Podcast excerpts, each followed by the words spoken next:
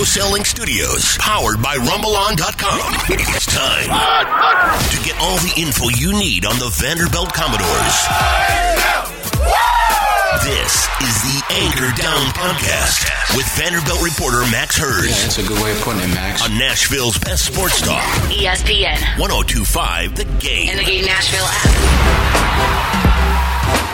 It's time to Anchor Down. And listen up to the Anchor Down Podcast here on ESPN. 102.5 The Game. I'm your host, Max Hurd, talking all things Vanderbilt Commodores on this first Monday of October. October the 7th. Got a lot of great college football and NFL football going on this month, as well as the MLB playoffs. But we are going to start here on the Anchor Down Podcast talking Vanderbilt baseball. The defending national champions are ready to hit the field this week for the beginning of fall ball, their fall on-field training sessions. Been back on campus since mid-August. Again, a great season last year, and a great team coming back with a lot of new faces. We cover the Vandy boys year-round here on the Anchor Down Podcast, and that means not just during the season, not just from February through June back in Omaha where it ended last year. We really mean year-round. And last year, right about this time, we talked to J.J. Bleday, who ended up becoming a top-5 pick in the MLB draft, finalist for the Golden Spikes Award and the offensive leader of Vanderbilt's national championship team. This year again, we will talk with another one of Vanderbilt's top returning players. It is on the pitching side this time, though. It is junior right-hander from Hendersonville and Pope John Paul II, Mason Hickman. Hickman led Vanderbilt's staff last year with a 2.05 ERA as a sophomore, made 20 appearances. 13 of those 20 were starts after he broke into the rotation in the midweek between the first and second weekends of Southeastern Conference play. Vanderbilt won all 13 games that he started, including the game that pushed Vanderbilt into the College World Series finals against Louisville and the national championship clincher, the winner-take-all Game 3 against Michigan. Hickman went 6 innings in both of those outings, allowed 1 run in between them, and became one of Vanderbilt's steadiest hands over the course of his sophomore season. So, for those of you listening over the air or listening online on TheGameNashville.com, the day this podcast is released, which again is Monday, October the 7th. If you're listening on the 7th or listening on 102.5 The Game, the Vandy boys are back on the field starting tomorrow. So this will be the last night without Vandy boys baseball for a long, long time. Mason Hickman, kind enough to sit down with me in the first base dugout at Hawkins Field earlier on this week to talk about his 2019 season, the summer, the fall, and more. Here is Mason Hickman, Vanderbilt baseball junior right-handed pitcher, on the Anchor Down Podcast. Mason, great to see you, and thanks so much for doing this. Yeah, absolutely. Thanks for having me on. It still feels like summer, but we're getting back towards fall ball here in the first base dugout at Hawkins Field. You guys got your national championship rings and your SEC championship rings a couple weeks ago. The guys who have moved on to pro ball were back in town. Many of them are at Instructs, but they'll be back here for the summer. What did you enjoy most about celebrating that group? The biggest thing for that was just having the whole crew back together for that moment. I mean, it was special seeing the video come up on the video board at halftime. It was a really cool experience for all of us just to kind of reconnect and relive that moment together. It's probably one of the last few times we'll be together as a group, so it's nice to kind of live in that moment, cherish it, and enjoy it with each other. It's still fresh in some ways, 3.5 months out, but as you start to get more distant from Omaha, what sticks with you most? A lot of our players have that experience now, and we understand that that's a goal for us in the future, but at this point right now we just got to focus on the daily progressions, and we got to focus on getting into the fall ball shape and getting through that activity and then just progressing daily. Talk with Mason Hickman, Vanderbilt junior pitcher. How's that sound? Junior pitcher? Crazy. Makes me feel old.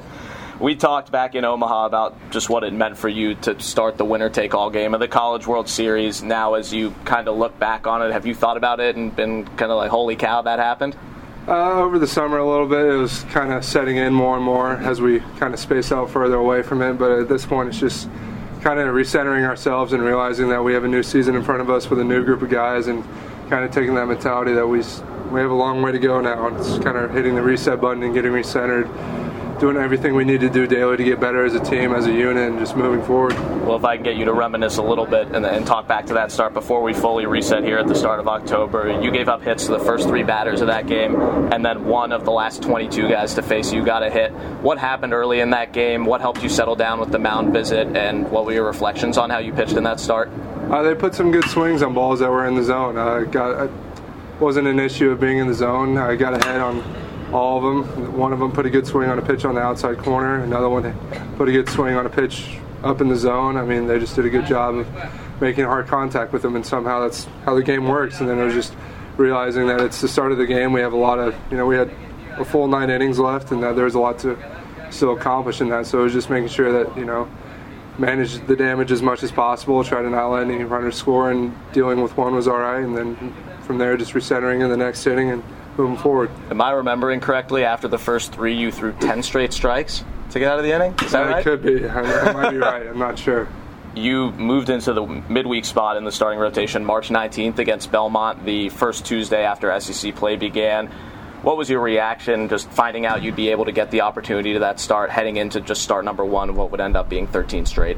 You take the same mentality into a start as you would any other appearance. You're just trying to put your team in a position to win. So, just limiting runs, limiting their opportunities on the base pass, and doing the same thing. So it's just a scenery change, but the mentality still remains the same. What was your internal reaction when you found out you wouldn't be starting the season in the weekend rotation? It's fine. Whatever role they need me to do, I'm more than happy to try and do it to my best ability. So whether they see it as a starting role or a bullpen role or anything else that they need, I'm more than willing to do that, because the role they see me in is the role that they see me best producing for the team. At the end of the day, we need to win ball games, and anything we can do to accomplish that is great. It's always been interesting to me because, especially at the beginning of the season, kind of up until that point, really, pitching roles on this team are really fluid. Yeah. A lot of guys will start midweek games. Some guys will close games. You pitched the 7th, 8th, 9th inning of a lot of Drake starts early on in the season. Why does that work? It's just, our guys, it's the mentality that I talked about earlier. It's just trying to put our team in a position to win. So any way we can do that, and it doesn't really matter to us. We just have the confidence going on the mound that it's basically the same. The situation changes, but you can't change the level of attack that you have to the batters. You can't change your demeanor going on in the mound. You just have to be consistent with it. Your team won all 13 of your starts last year. What does that mean to you? A lot of the offensive production we had behind us. Last year we had a great hitting team, and they were able to put up runs. So you have the confidence knowing that your hitters are going to support you, that you can be okay with making a couple of mistakes here and there and being more aggressive to the batters, and luckily it paid off. Talk with Vanderbilt pitcher Mason Hickman as the Vandy boys get ready to start fall training on the field later on this week. It's been a month and a half since you guys got back to class. It seems like it's gone pretty quickly. How would you sum up the fall so far? The fall's been great. We're getting the freshmen into the weight room, getting into a sort of conditioning aspect too. So just getting their bodies ready for the volume that's about to uptick here for fall ball, and it'll be a good thing moving forward. They'll be able to sustain themselves. Everyone's bodies will be feeling good and prepared going into the fall ball season, so it'll be great.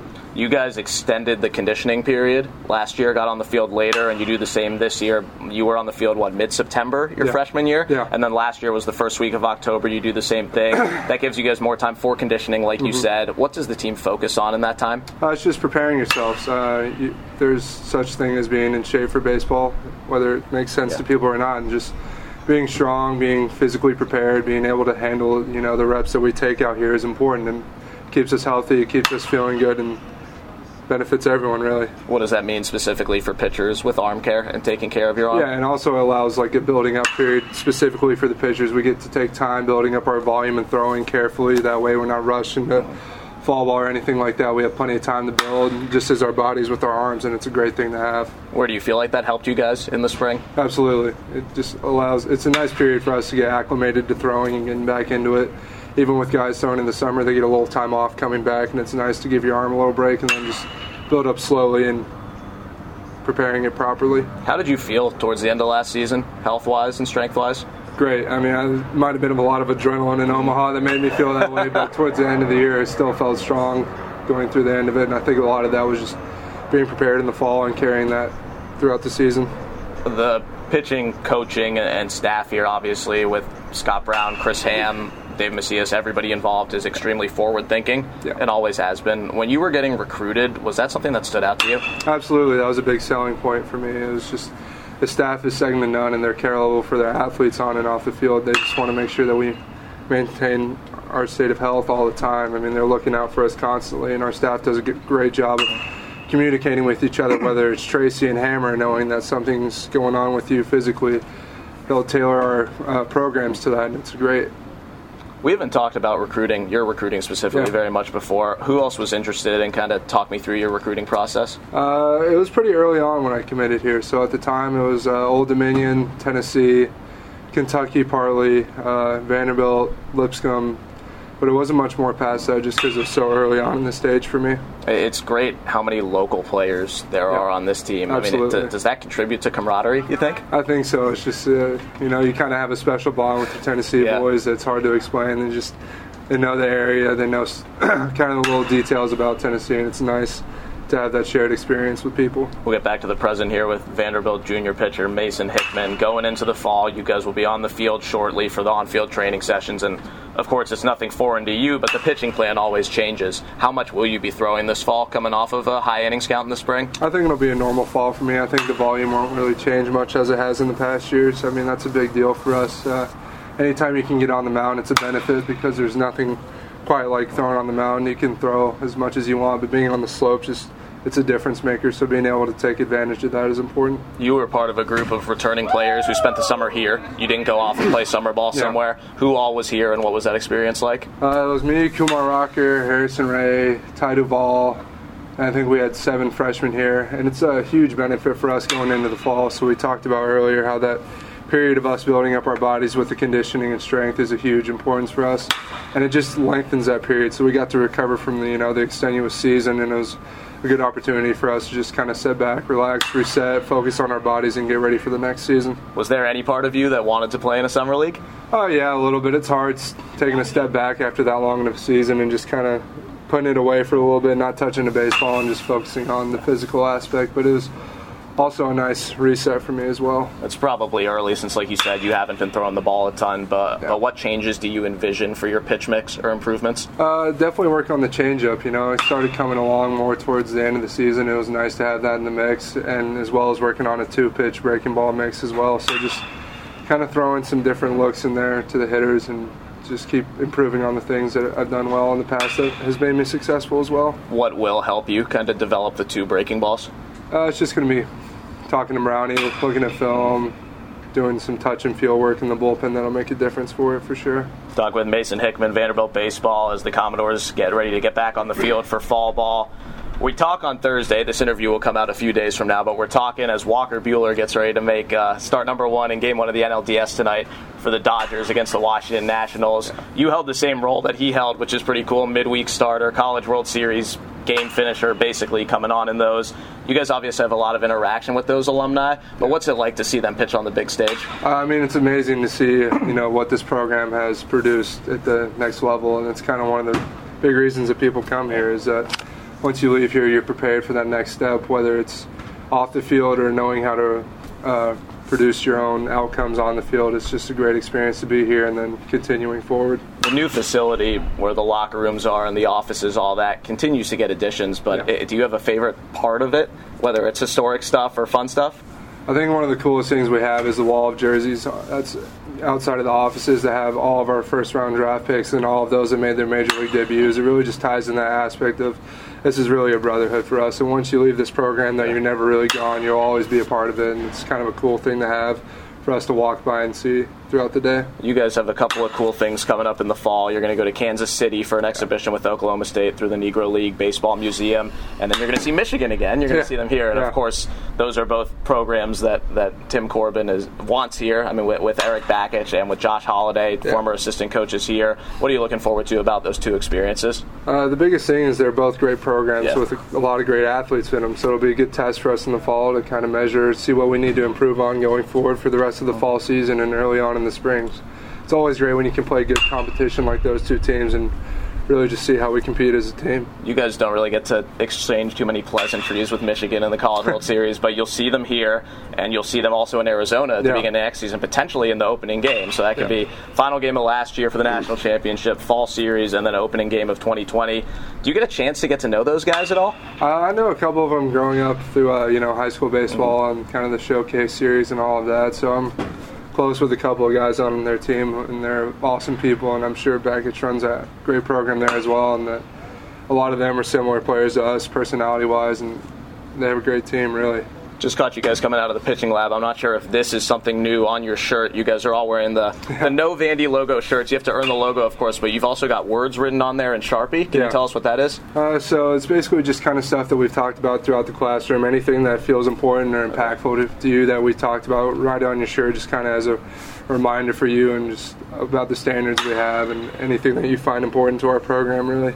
So you guys are wearing these every day and adding with Sharpie as you go? Yeah. Okay. Yep. That's awesome. Well, that's in years past, what it's just been the solid black tee with the numbers. So we've got this on the front, some of the words, I'll just read them so those at home can know. Vandy Boys, Mental, Breathe, Legacy, Loyal, Connection, Standards, Relationships, big variety of stuff. And on the back, you have the U.S. map. So we do. It's a new thing this year. It's a cool touch. Yeah, it ties in a lot of themes for us that are important, so it's great. One last thing I want to ask you, Mason Hickman, Vanderbilt pitcher, as we get ready to finally turn the page away from the national championship. We're going to keep asking you about it. Sorry.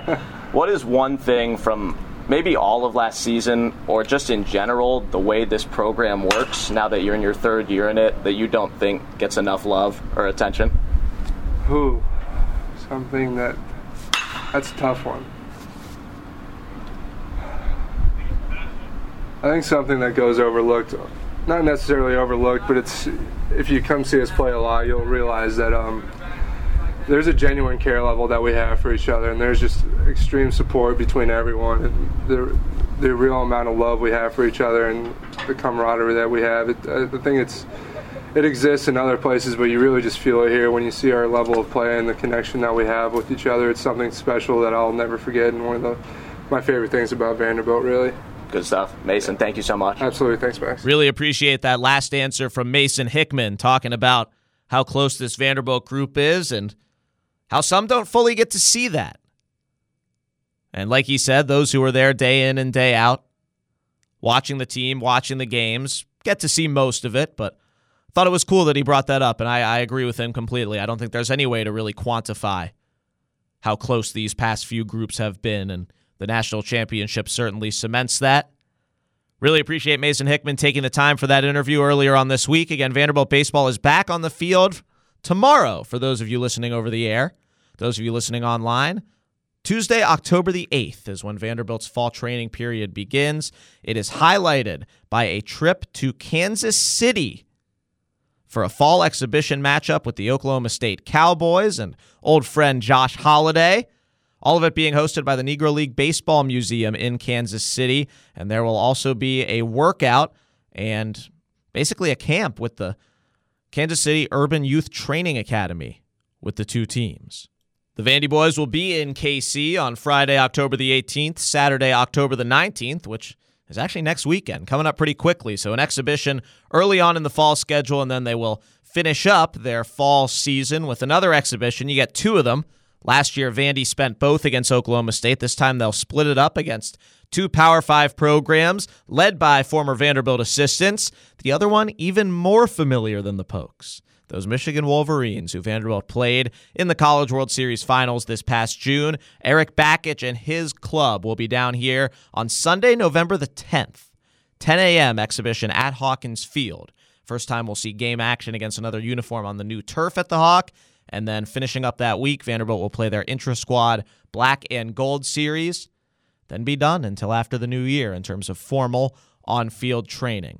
Thanks again to Mason Hickman for joining me. Thanks to Andrew Pate from Vanderbilt for helping to set that interview up. Again, we cover Vanderbilt baseball year-round here on the Anchor Down Podcast. New episodes every Monday night.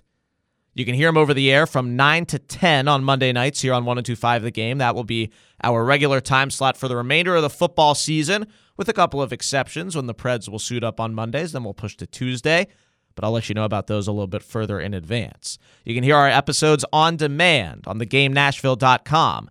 Go there, click on Pod Center, and click on Anchor Down to see our full episode archives. Plenty of Vanderbilt baseball talk there. And if you want to relive the College World Series, we've got tons of great content and interviews from the couple weeks that I was fortunate enough to spend in Omaha just a few months ago. Starting to get further and further away, but that means that the next college baseball season is inching closer and closer and closer. But we got the playoff baseball to hold us over for now.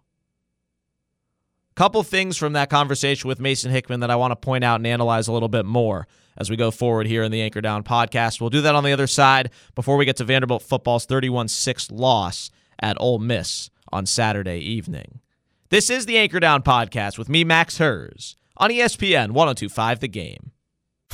You're listening to the Anchor Down podcast. Even if it makes me blind, I just want to see the light.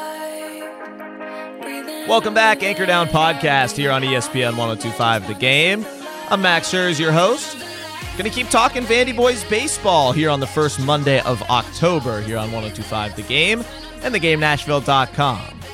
In our first segment, you heard Vanderbilt pitcher Mason Hickman, one of the team's top returning players after the 2019 National Championship, talking about, of course, the 2019 Omaha run, but also the summer, the fall, and heading into next season, what those times of year mean and what is important during those times for the Vanderbilt baseball team. As I said earlier, we cover Vanderbilt baseball year-round here on the Anchor Down podcast, as it should be done. And it's not like the team stops either. We don't stop because they don't stop, and there's stories all throughout the year, and a lot of great stuff from Mason Hickman, who was willing to talk about his pitch mix, what he's been working on, what he's focusing on in June, July, August, September, October. By the way, if you missed any early portion of that interview, for those of you listening over the air, go to TheGameNashville.com, click on Pod Center, click on Anchor Down. The full interview is up there for you to listen.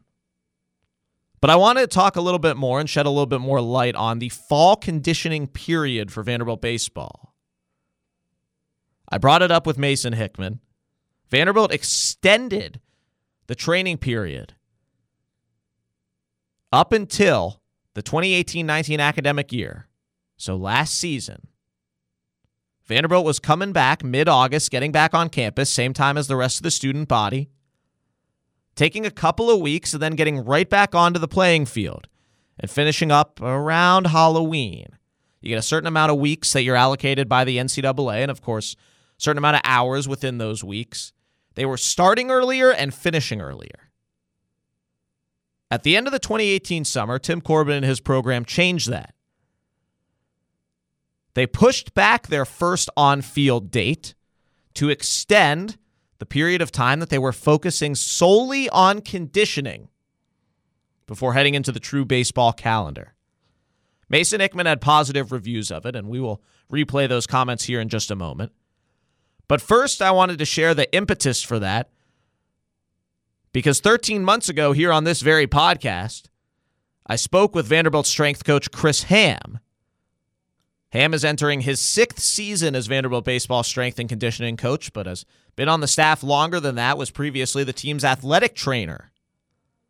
He works very closely with pitching coach Scott Brown, athletic trainer Tracy Campbell, and the coaches on the hitting side as well.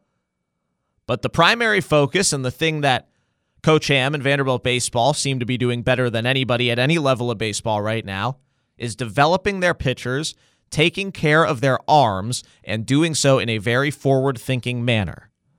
The change in conditioning was designed to continue those efforts, and I will let Vanderbilt baseball strength and conditioning coach Chris Hamm explain it as he did in his own words to me last year in September of 2018. And again, this is before they had ever done this. This was heading into their first run of the extended conditioning period, as designed by Vanderbilt strength coach Chris Hamm for the baseball team. We've actually never laid out a window that's been this big just based on strength and conditioning. So typically we've come back, in my history here with the program, we've come back and we've had about 2 or 3 weeks without baseball, and then all of a sudden fall ball's upon us and it's full baseball. So looking at it from a month to 6 weeks of absolutely just physical fitness training and a physical preparation for the kids has been a unique opportunity for this particular year.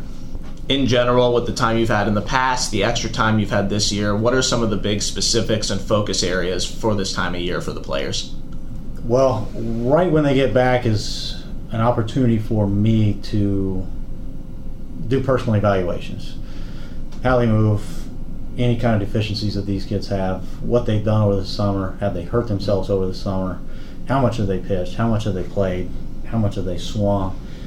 Getting a nice little history, a nice little background of what some of the freshmen have done. Did they go off and play summer ball? Did they train with anybody in high school or anything like that? So getting those details and actually being able to take time to draw up some plans based on those details, address deficiencies that we might not have gotten an opportunity to with a smaller window.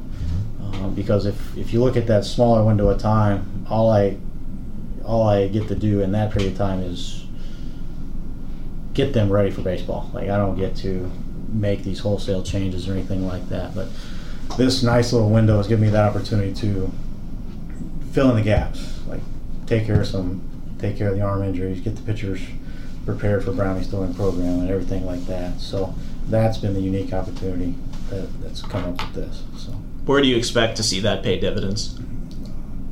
A lot better prepared guys when it comes to our fall season.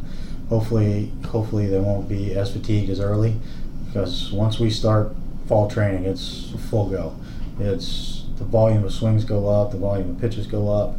Brownie does a great job with our throwing programs, and Coach Baxter and Coach Macias have done pretty good managing swings last year and stuff like that. But hopefully the kids don't hit a wall halfway through the fall season like some of them have. That's Vanderbilt baseball strength coach Chris Hamm 1 year ago here on the Anchor Down podcast, talking about Vanderbilt's extended fall conditioning period and what he thought it would do for the team. Well, when you win a national championship, probably means the changes worked. But of course, you never know exactly what contributes to what. But last week, Mason Hickman, as you just heard in the first part of the podcast, said that how good he felt at the end of the season, his second full collegiate season, in which he really boosted his innings count as a weekly starter for Vanderbilt for the majority of the year, ended up throwing 96 2/3 innings across 20 appearances, the last 13 of which were starts. He said that extra fall period really helped. Absolutely. It just allows, it's a nice period for us to get acclimated to throwing and getting back into it. Even with guys throwing in the summer, they get a little time off coming back, and it's nice to give your arm a little break and then just build up slowly and preparing it properly. How did you feel towards the end of last season, health-wise and strength-wise? Great. I mean, I might have been a lot of adrenaline in Omaha that made me feel that way, but towards the end of the year, I still felt strong going through the end of it, and I think a lot of that was just being prepared in the fall and carrying that throughout the season. That fall conditioning period helped Vanderbilt baseball win their national title. Plain and simple. And they're doing it again this year. They'll be on the field later than most, but they have the luxury of doing that based on the weather here, and of course it will be cold by the time they're done. But northern schools, northeast schools, Big Ten schools don't have the luxury of doing that. And of course, and I know there are people who don't like that Vandy baseball plays on an all-turf surface, but in order for them to do the things that I'm talking about right now, they need to have turf. They can't have constant field maintenance going on all fall into mid-November, than coming out of it in mid-January into the February season. It's just not possible. They got a new turf surface this year, so there will presumably be even less maintenance involved because they were having to do a little bit to kind of get it back into tip-top shape over the course of last season. That turf had gone in before the 2013 season, so it had lived a full life and was ready for its predecessor. Of course, it doesn't just happen in the fall. Got a chance to talk with Mason Hickman as well about what he did this summer. He had hit his innings limit, so he did not go off and play summer ball. Kumar Rocker had the same thing happen after his freshman year. He was here as well, along with position players and rising seniors, Harrison Ray and Ty Duvall. They were here and preparing for that fall conditioning period involved, well, more conditioning, more recovery, and really just a chance to get right. Period of us building up our bodies with the conditioning and strength is a huge importance for us. and it just lengthens that period. So we got to recover from the extenuous season, and it was a good opportunity for us to just kind of sit back, relax, reset, focus on our bodies, and get ready for the next season. For those four guys, two rising seniors, a rising junior in Hickman, and a rising sophomore in Rocker, two pitchers who threw a lot of innings, two position players who logged a lot of at-bats and innings in the field for Duvall behind the plate, for Harrison Ray at a lot of different positions, ended up becoming the team's everyday second baseman. And he's someone who goes all out, makes a lot of diving catches, a lot of physically taxing plays, and also someone who relies on his speed. And the two position players, Ray and Duvall, have both dealt with nagging injuries over the course of their careers. So this time really matters for them. And as more and more players, especially pitchers, are either going to summer ball and leaving early or just not going at all, hearing current players speak about the immediate value and immediate dividends of not playing summer ball and being on their college campus and being in the weight room and simply having access to the things they have access to year-round, but not in a true baseball setting, just shows the different ways that time can be spent and the different value that different actions have.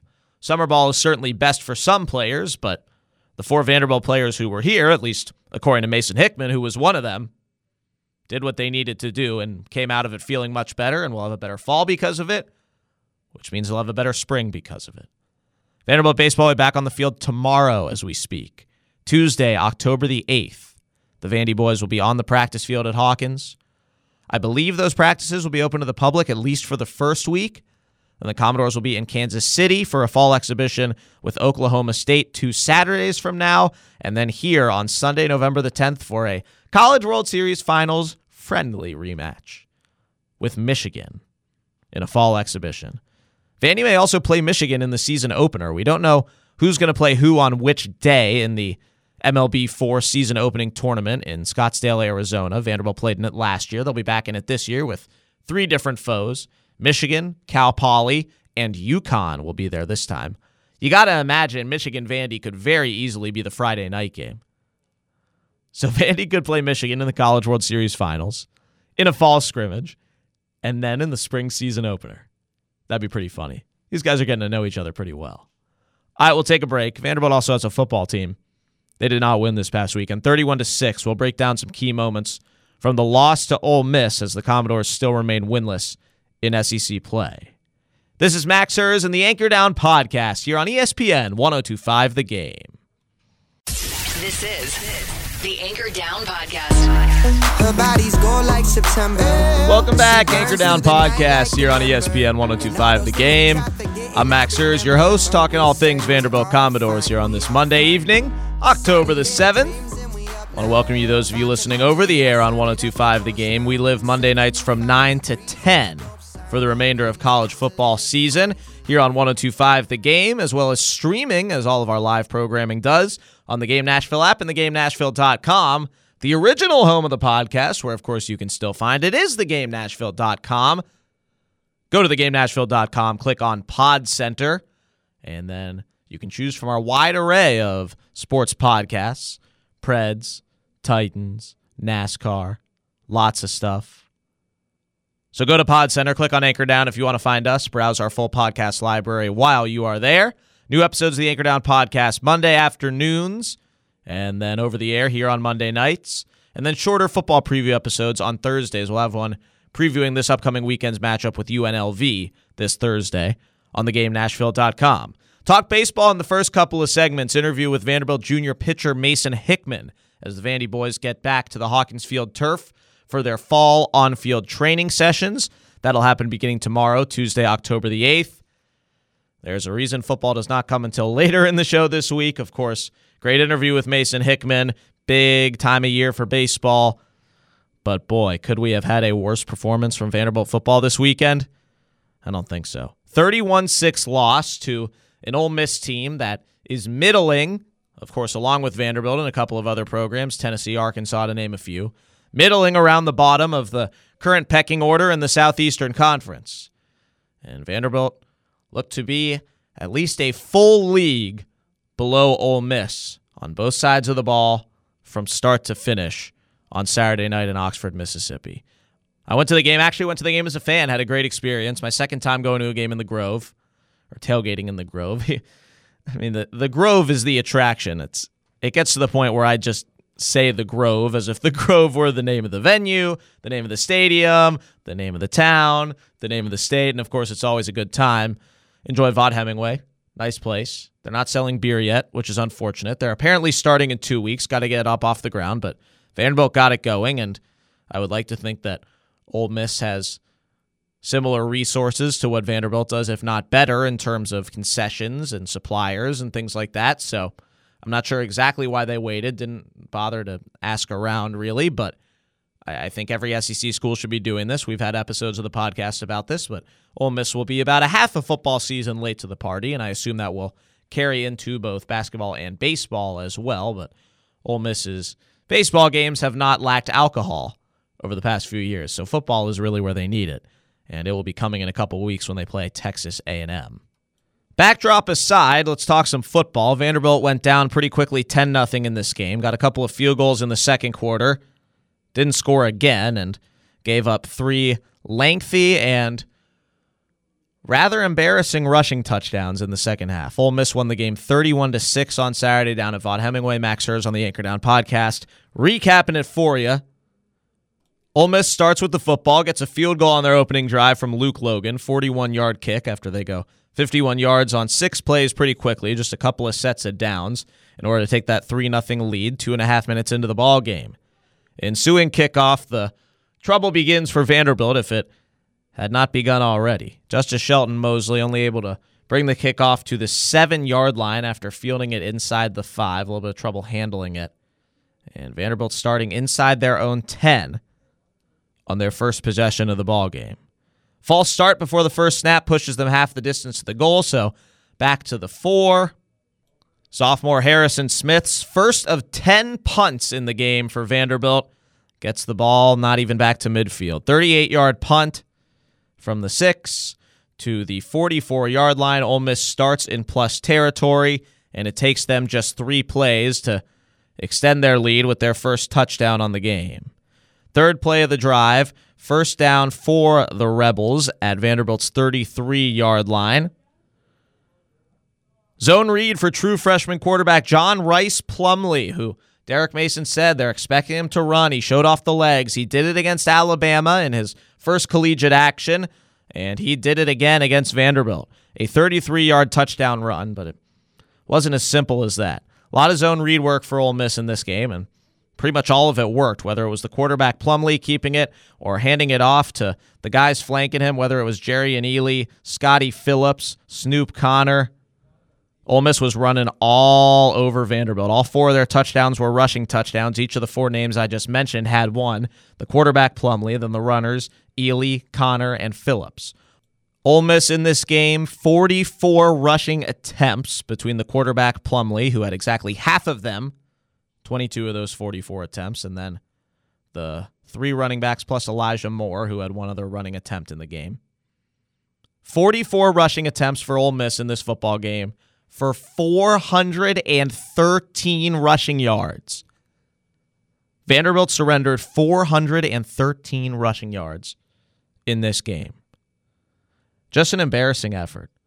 And again, to go back deeply and dive a little bit more deeply into this John Rhys Plumlee rushing touchdown, which I started to do before wanting to share that ugly number with you. Zone read, shotgun play, as most of the zone reads go. 1 running back on each hip for John Rhys Plumlee.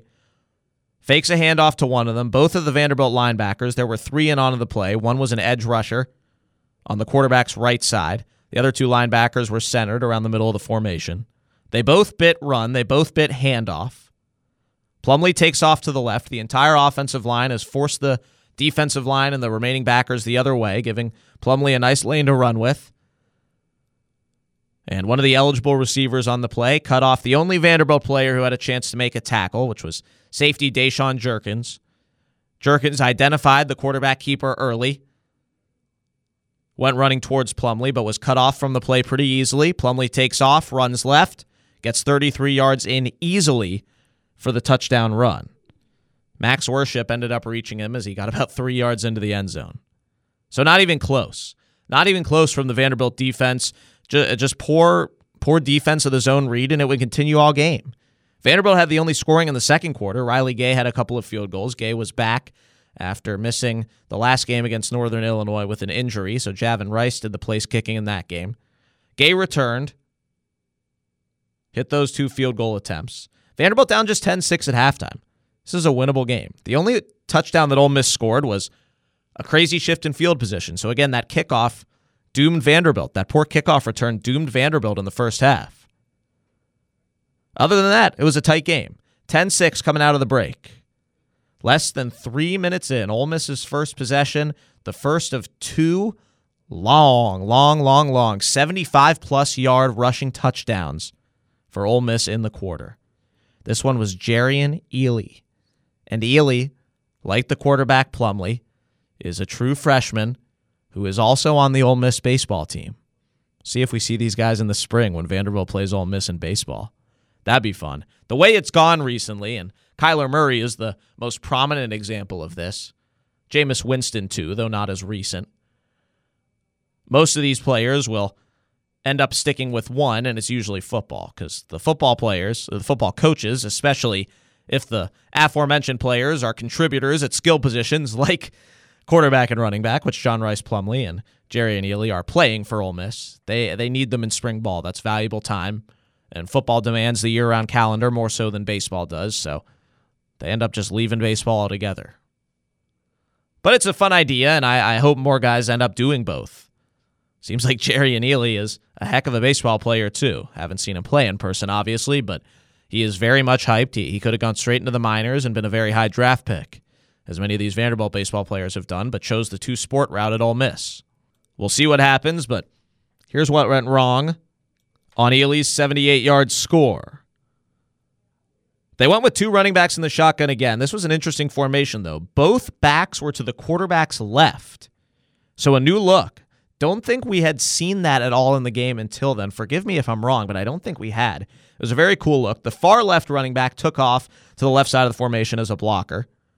And Ealy did too. Ealy actually followed him a couple of steps away from the quarterback, then turned back towards Plumlee, who handed it to him, turned himself perpendicular to the offensive line to hand it off to Ealy, who had a little bit of momentum, coming back from the left side of the formation to the right side of the formation. Kenny Abair, Vanderbilt linebacker, got there right at the mesh point.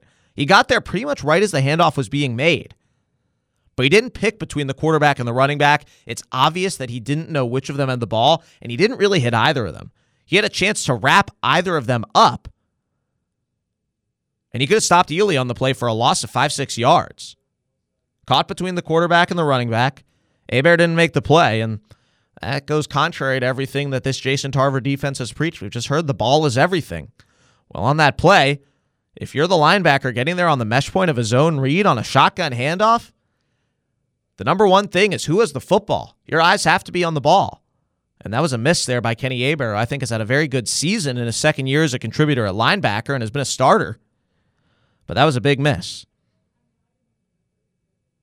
Dimitri Moore and one of the Vanderbilt safeties also had a shot before Ealy got a first down. They got there at about the same time. The safety dove. Moore tried to bring him down. Didn't work. So 85 yards after the initial contact by Abair, then about 75 or so after the missed tackle. That would have been a first down. First of a couple of embarrassing plays for the Vanderbilt defense. That made it 17-6 Ole Miss with 12:17 left in the third quarter as we recap Vanderbilt football's 31-6 loss to Ole Miss on Saturday here on the Anchor Down Podcast on ESPN 102.5 The Game.